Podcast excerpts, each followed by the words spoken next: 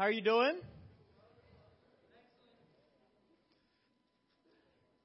I'm excited. Uh, this is part three of talking about King David.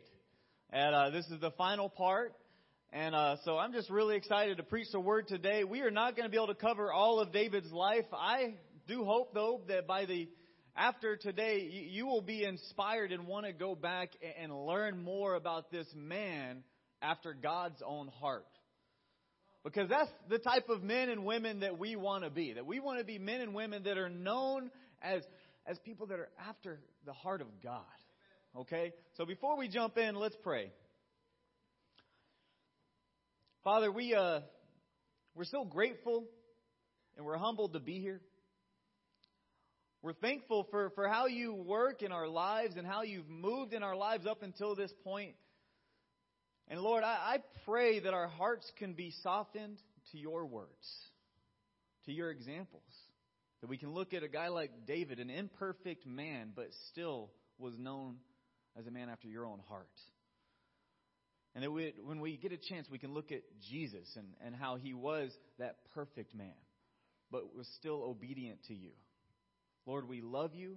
Be with us as we look in your word today. In your son's name I pray. Amen. I want to start off by asking a question this morning, and it's how do you handle power? How do you handle authority? How do you handle influence? Fact is, every single one of us has power, we have authority, we have influence. It might be only yourself. Truth is, every single person here, you have the power and the control over yourself. Some of you have more. Some of you have, you're the king of the classroom. Some of you are the king of the locker room. Some of you are the king or the queen of the, the boardroom. Maybe the only king or queen you are is your room, your room and house. Maybe that's it. But, but, but whatever it is, your house, your business, yourself, what do you do with that amazing power? I want to look at the life of David, and really, we're going to look at his journey to the throne and then, and then look at the first thing he did as a king and why it was so significant and, and learn a few things from there. But in 1 Samuel 16, you know, I mentioned it last week, but we, we talked about what happened before, like when, uh, when David makes it onto the scene in verse 7, the Lord said to Samuel, do not look at his appearance or his stature because I have not because I have rejected him. He's talking about David's older brother when Samuel went to anoint the next king of Israel. You know, God had told Samuel, "Hey, go to Bethlehem, go to Jesse. He's got some sons there. One of them is going to be the anointed king." David wasn't even in the room at the time. David was out tending sheep. He was not uh, invited to his own anointing party. And God gives us this line. It's highlighted in blue for you guys. It's so important. If you don't have this committed to memory, that's the challenge. That's the first practical. Commit this one to memory. Man does not see what the Lord sees. For man sees what is visible, but the Lord sees the heart. He says, We're focused on the outside, but God looks at the heart. Ladies, it's not all about our looks. It's about our hearts. You find yourself with a uh, you find yourself a man with a good heart. Men. Well, we're not going to preach on that. Just let the scripture speak for itself. God looks at the heart. We need to be looking at the heart. It's not just about the looks. It's not just about the stature. It's not just about what's on the outside. It is about the heart. David was a man after God's own heart. He wasn't perfect. What, the makes, what makes the story of David so inspiring is from an early age, he was anointed by God. And David knew he was going to do something great. And just to say it, like, sometimes that's what you need to hear. Hey, you are going to do something great. You don't have to be the king of a nation to do something great. Maybe you're going to make a difference in one person's life who's going to be the king of a nation. Maybe it's doing something great for your family or at your work. You are valuable. God doesn't make mistakes with his creation. You're not here wasting somebody else's valuable air. You are here for a reason. Okay? David knew that he was there for a reason, that he was going to do something great. It, it gave him confidence. David was brave. He cared for others. He even cared for his enemies. He loved his enemies. David made mistakes, and when he made mistakes, he repented towards God. David did not allow himself to be defined by his mistakes. And those moments in David's life, this powerful man, when he decided to take control of his life and not let his life be led by God, he repented. And he gave it back to God. Sometimes he did it on his own, and sometimes he had the help of other people. Because, like what we learned on Sunday, last Sunday, David, even though he was king, he never forgot who the real king was. He always knew, okay, God is God is in control of this whole situation. So even though you have the power and you actually have the control, you can do whatever you want. We all know that, right? I can do whatever I want. Do you remember? Do you walk around remembering that you know what? But I'm not really the king. And life is better when we prioritize God as our king versus ourselves. David realized it wasn't about him. It was God's will. It was God's way. And we have to make we have the opportunity to make that choice every single day. David, he was anointed the king, but he had to wait. And after killing Goliath, he he reigned, he he, he grew in popularity. But then that caused some jealousy with Saul, and he ended up on the run. We talked at midweek about he got his his merry men, his mighty men showed up to him to comfort him, to be with him at the cave. And then he and his men are on the run. And then we're going to pick up the story in 1 Samuel chapter 24. You can turn your Bibles over there. And I want to look at a couple instances in David's life. Verse 1 After Saul returned from pursuing the Philistines, he was told, David is in the desert of En Gedi. So Saul took 3,000 able young men from all Israel and set out to look for David and his men near the crags of the wild goats. He came to the sheep pens along the way. A cave was there, and Saul went in to relieve himself. And if you're wondering what that means, it means what it says. It's all had to go. And but David and his men were far back in the cave, and the men said, This is the day the Lord spoke of when he said to you, I will give your enemy into your hands for you to deal with as you wish. And I love this. David crept up unnoticed and cut off a corner of Saul's robe. And afterward, afterward, David was conscience stricken. Something was moving on the inside of his heart. David realized that he was about to take control of something that was not his to take control of. And he had a whole group of men rooting him on. He was conscience stricken for, for having cut off the corner of his robe. He said to the men, The Lord forbid it that I should do such a thing to my master, the Lord's anointed, or lay my hand on him, for he is the anointed of the Lord. And with these words, David sharply rebuked his men, and he did not allow them to attack Saul, and Saul left the cave and went his way. Then David went out of the cave and he called out to Saul. And I love this story because David could have taken control of the kingdom right there. He actually stepped out and he let Saul know and all of Saul's men know, I can take control of this. He steps out in front of everybody. He's got his 400 men behind him. Saul's army of 3,000 guys in front of him, and he steps out. He lets himself be seen. Hey, I was in the cave when you were doing your business. I got the corner of your robe to show for it. And he says, if you go on and read the story, he says, I just want you to know I spared you. God will be the judge. He will avenge the wrongs that you are doing. But as for me, I'm not going to touch you. I refuse to cut corners in my role in my road to being a king. I refuse to do it my way. I'm going to let God do it his way. Two chapters later, David had the same opportunity. He gets this bright idea in 1 Samuel 26. He's, you know, Saul is, uh, you can go back one slide. He is there with his men, and he gets this idea with this guy named Abishai, and he's like, "Hey, Saul and his men are camped, and and all the Saul is in the middle of the camp, and all the guys are around him, and, and he's sleeping there. So, how about we sneak up on Saul?"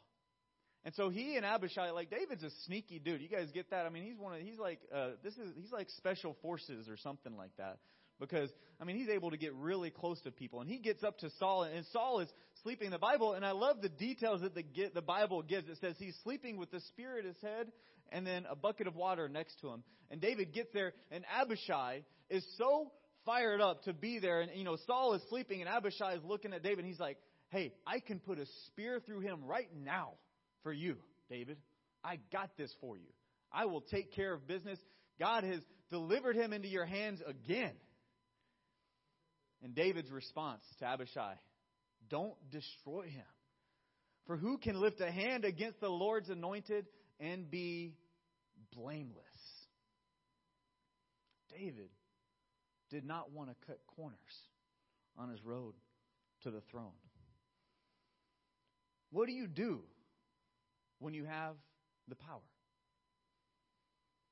See, what I've learned over my life is not always about where you're at, it's how you got there.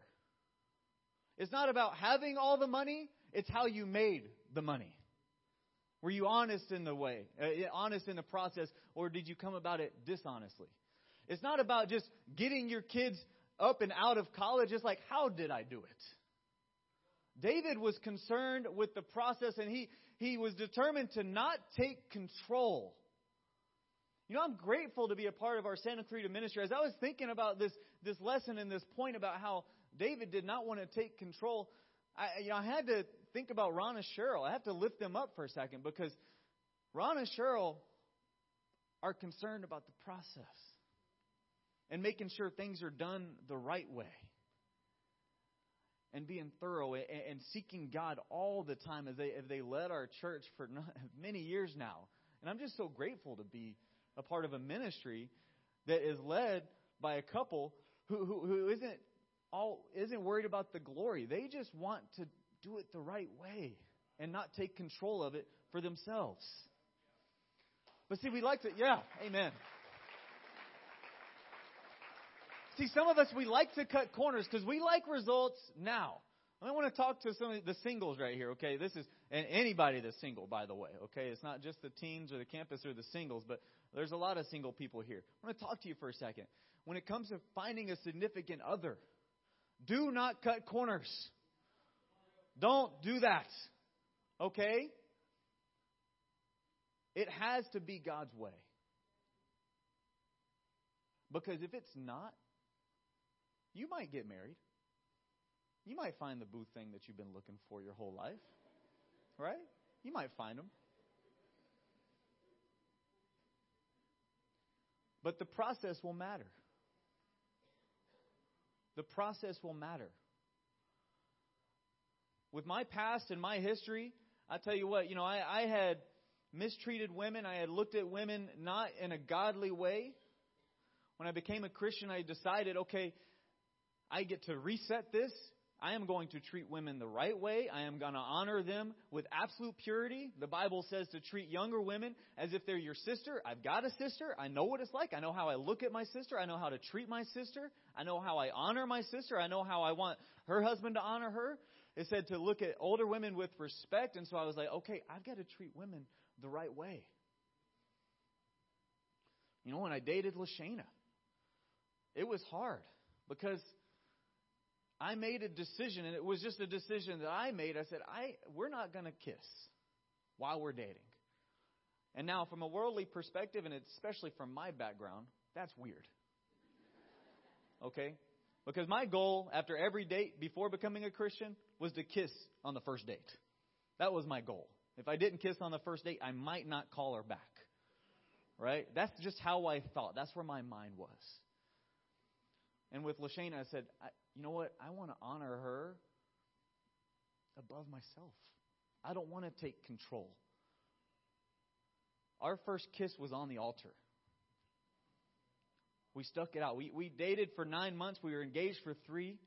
And our first kiss was on the altar. And I can tell you this because I decided to not take control of the purity of our relationship and let God handle it, we trust each other so much. But I can't tell you how many couples that we've talked to and counseled who broke the purity, did not allow God to take control. And they have trust issues now in their marriage. Guys, singles, don't don't take control. Let God lead that because that is an important part of your life. It's how you get there. Parents with kids. You know what's funny? I got two little kids, and sometimes I, I just want to take control. And I know that with my little boys that if I raise my voice, they will respond. And there's sometimes where you need to kind of elevate the voice a little, like, sit down. Not just, hey, son, sit down. No, sit down. Okay, that's that's the repeating voice. That's the that's the one that's elevated. But it's sometimes I, I just got to be honest. This is one of those areas where I'm like, I just get I pass the elevated voice and I get to yelling, and I'm yelling in my emotion, saying, "Sit down! Stop talking! Why are you being emotional? Stop throwing fits!" And I'm like, I'm throwing an adult fit as I'm telling my son to stop throwing a fit. Like that just doesn't work. It doesn't make sense. I'm taking control. And I need to give the control back to God. You know, some of us we have hard time with our emotions. We decide we can we want to take control and here's the thing, you can win an argument by getting angry. Or by losing your temper. You can win an argument because somebody just doesn't want to fight that. You can change the whole vibe of a room by kind of throwing your own little fit, by, by, by manipulating a situation, by, by whining, by getting inward. You can control the whole vibe of a room by complaining. But that's taking control. It takes work. It takes a lot of work. It takes a lot of self denial to give God the control, to not cut corners, to do things the right way. But God will honor that. He rewards you for that. And David allowed his conscience to speak to him. He did not want to take control. Even when the guys were telling him to take control, like, go back. Uh, I want to look at a slide really quick. Go back. Is this one working? Oh, there we go. The men said, verse 4, This is the day the Lord spoke of when he said to you, I will give your enemy into your hands. That's true. God was going to give his enemy into his hands. He says, for you to deal with as you wish. Not true. God never said that. God never said, hey, he didn't say, I'm going to give the enemy into your hands so that you can do with them whatever you want. You know, sometimes we will have people in our background telling us to take control, to do it your way, make it happen your way. Let your just be happy. And it's like the Bible never says that. It'll sound good. It might even have some partial truth, like David's men were here, here saying. But it's not the God truth. It's not the truth that God has for us. David knew. He allowed his conscience to speak to him in order to not take control. I love in Psalm 59, David says about God, You are my strength. I watch for you. I can rely on you, God. And then he says, God, will go before me. David had his priorities straight. He knew who the true king was. It's how you get there. It's not just that you arrive, it's how you arrive. Now, here's the thing about David. It wasn't always this, because sandwiched between these two stories, I love this story. It's fascinating. In 1 Samuel chapter 25, it, David is in the wilderness. And he finds himself in a land of a wealthy man. You can turn your Bibles over there. And without asking, he becomes the protector of this land, this man's land. In 1 Samuel chapter 25, we're going to read verse 4 through 13. Oh, sorry. There we go. While David was in the wilderness, he heard that Nabal was shearing sheep. So he sent ten young men and said to them, Go up to Nabal at Carmel and greet him in my name. Say to him, Long life to you, good health to you and your household, and good health to all that is yours. Now I hear that it's sheep shearing time. When your shepherds were with us, we did not mistreat them, and the whole time they were at Carmel, nothing of theirs was missing. Ask your own servants, and they will tell you. Therefore, be favorable toward my men, since we came, we come at a festival time or festive time. Please give your servants and your son David whatever you can find for them.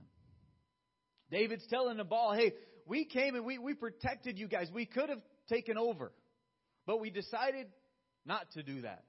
So, what can you do for us? When David's man arrived, they gave Nabal this message in David's name, and they then they waited. Nabal answered David's servant, Who is this David? Who is this son of Jesse? Many servants are breaking away from their masters these days. Why should I take my bread and water and the meat I have slaughtered for my shearers and give it to men coming from who knows where? David's men turned around and they went back, and when they arrived, they reported every word to David. David said to his men, Strap on your swords. We're going to war. And about 400 men went up with David, while 200 stayed with the supplies. David was ready to slaughter Nabal because Nabal wasn't being nice, didn't want to share. And this is one of those stories where, like, I wish David, we could say David was going to let God take control, but no, that's not what happens. In verse 14, one of the servants told Abigail, Nabal's wife, and David sent messengers from the wilderness to give our master his greetings, but he hurled insults at them. And in verse 15, it's up on the screen. Yet these men were very good to us. They did not mistreat us, and the whole time we were out in the fields near them, nothing was missing. Night and day, they were a wall around us the whole time we were herding our sheep near them. Now think it over and see what you can do because disaster is hanging over our master and his whole household. He is such a wicked man that no one can talk to him. And then it says, Abigail acted quickly. The servants go to Abigail and they're like, hey, you gotta do something. These guys have been awesome for us. They've been protecting us. Abigail, what can you do? And it says she acted quickly and the story goes on. She loads up some food for them. She gets some bread, some raisin cakes. Those were, those sound good. Some fig cakes. I don't know about you guys, but I love figs.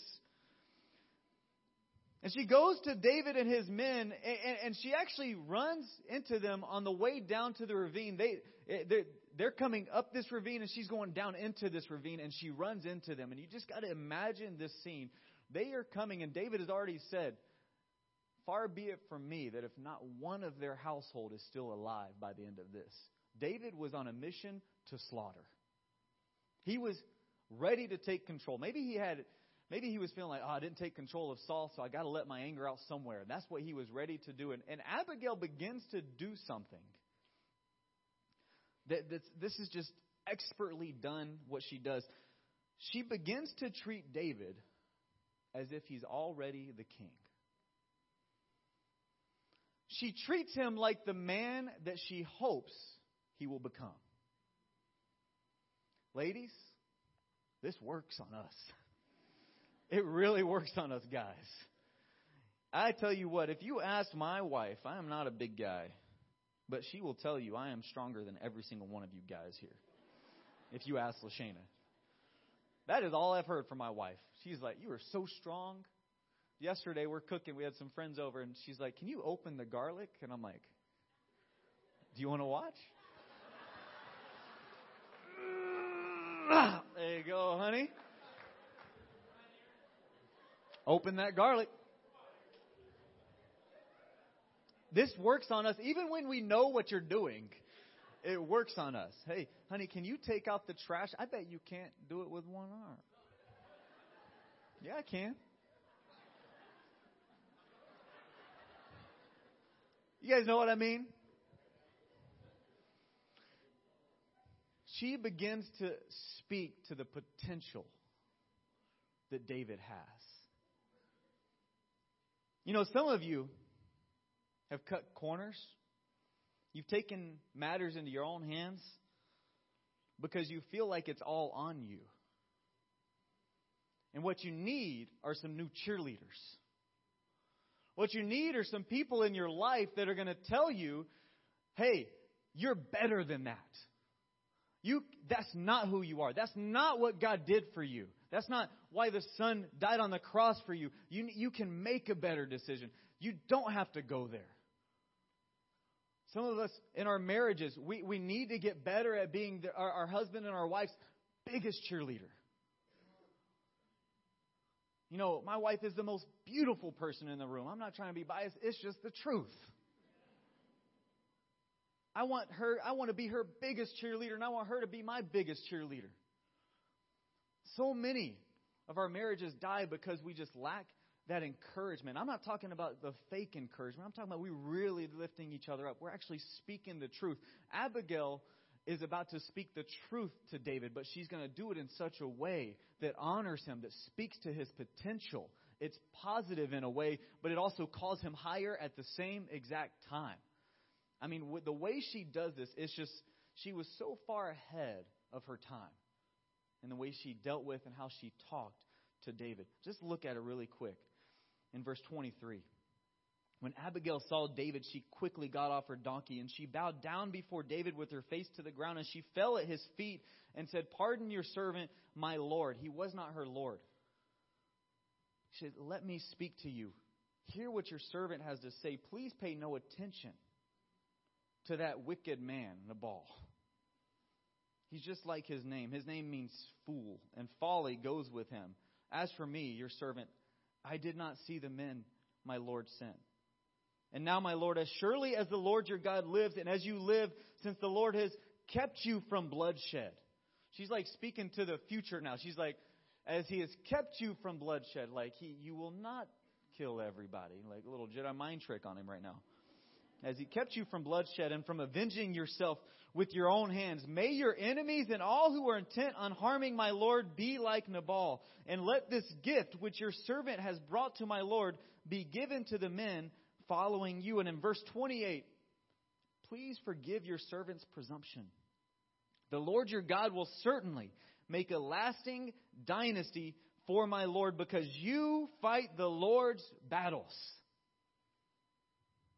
And no wrongdoing will be found in you as long as you live even though someone is pursuing you. She knew Saul was pursuing him. She's like, even though someone's pursuing you to take your life, the life of my Lord will be bound securely in the bundle of the living by the Lord your God. But the lives of your enemies will be hurled, will be, will hurled away as from the pocket of a sling. And I, and I love that she says that because she kind of takes David back to his glory days, back to David and Goliath. You know, what? he's like, what did he do with Goliath? How did he conquer the giant?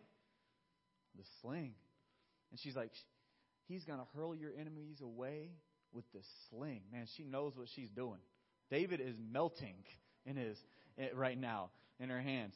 And then she goes on to say, When the Lord has fulfilled for my Lord every good thing he promised concerning him and has appointed him ruler over Israel, my Lord will not have on his, listen to the words she says, he will not have on his conscience the staggering burden of needless bloodshed or of having avenged himself.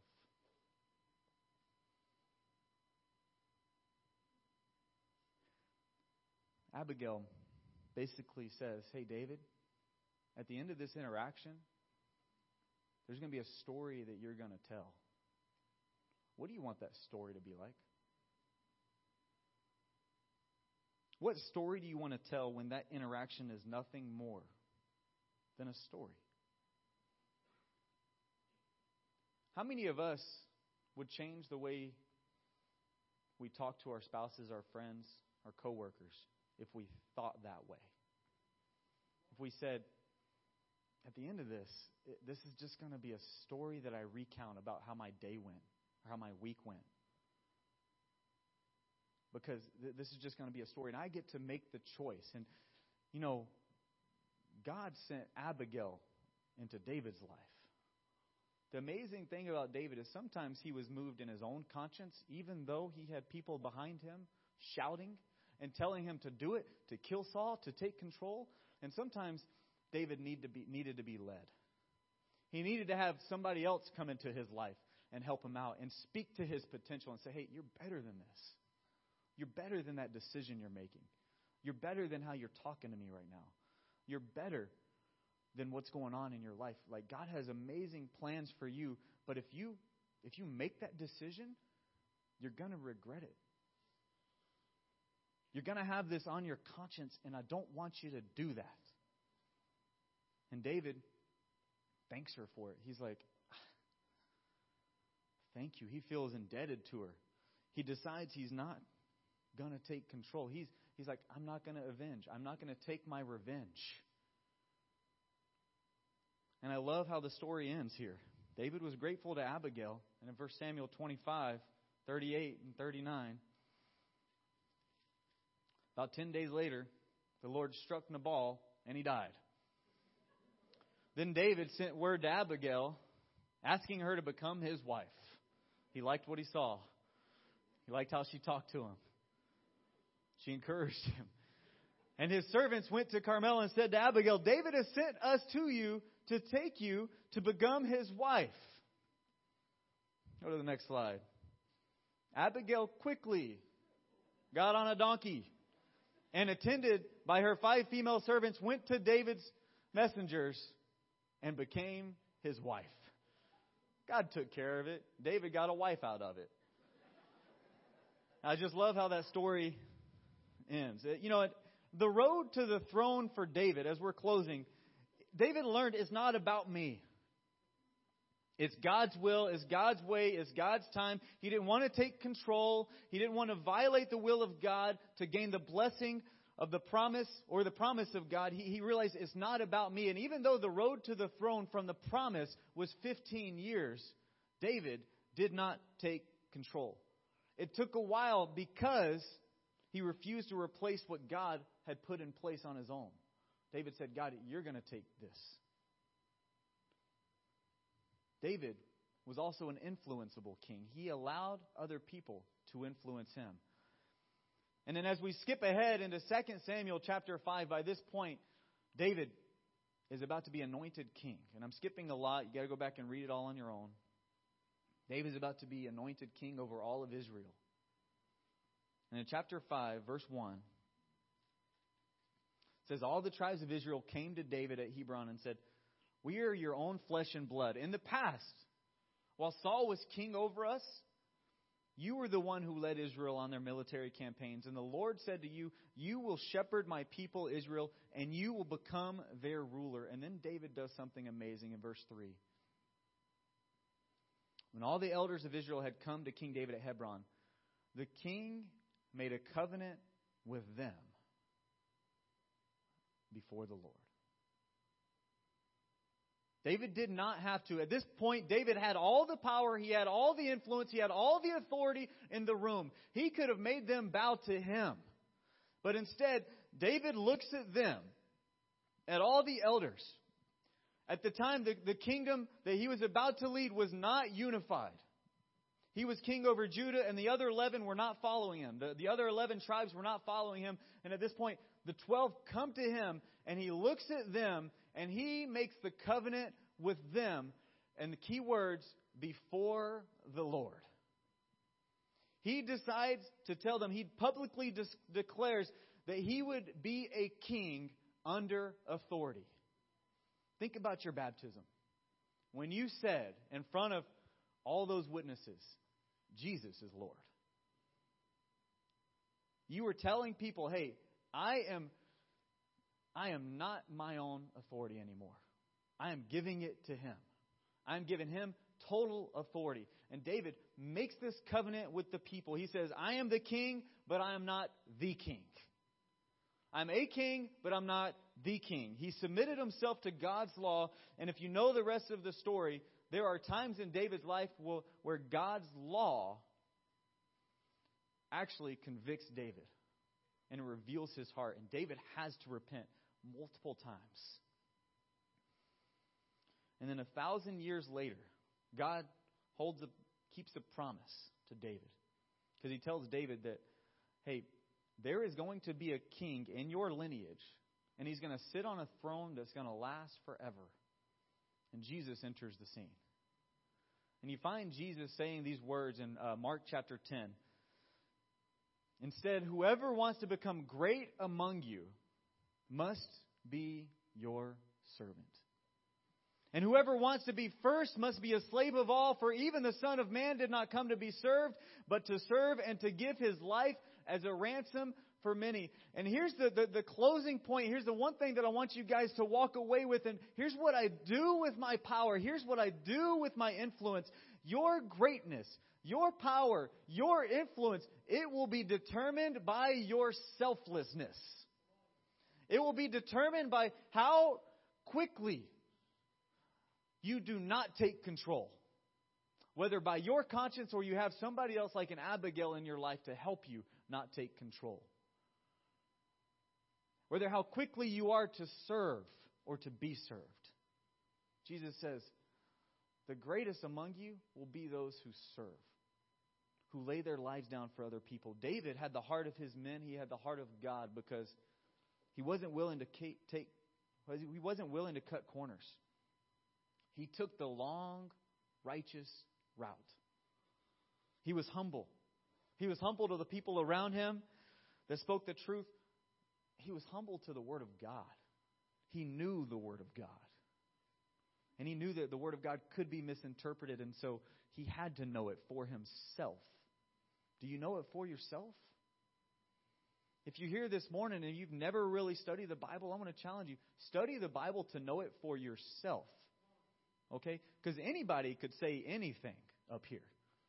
There's been a, you know, one of the things I, I do not like to hear is somebody says, well, a preacher said this to me one day, and so I believed it. And I was like, what? No, I want you to be moved and inspired by the Word of God, not by something that just a preacher says. Seek it for yourself, dig in for yourself. And it takes a lot of selflessness to do that because in that process, you have to give God the control and realize, hey, it's not really about me. I'm not the king, He's the king. Think of ourselves less. Think of God before me. We're going to stand up and we're going to close in one final song. And as we're leaving here today, I want you to think about that phrase that John the Baptist said He must be greater, I must be less. Amen. Let's stand.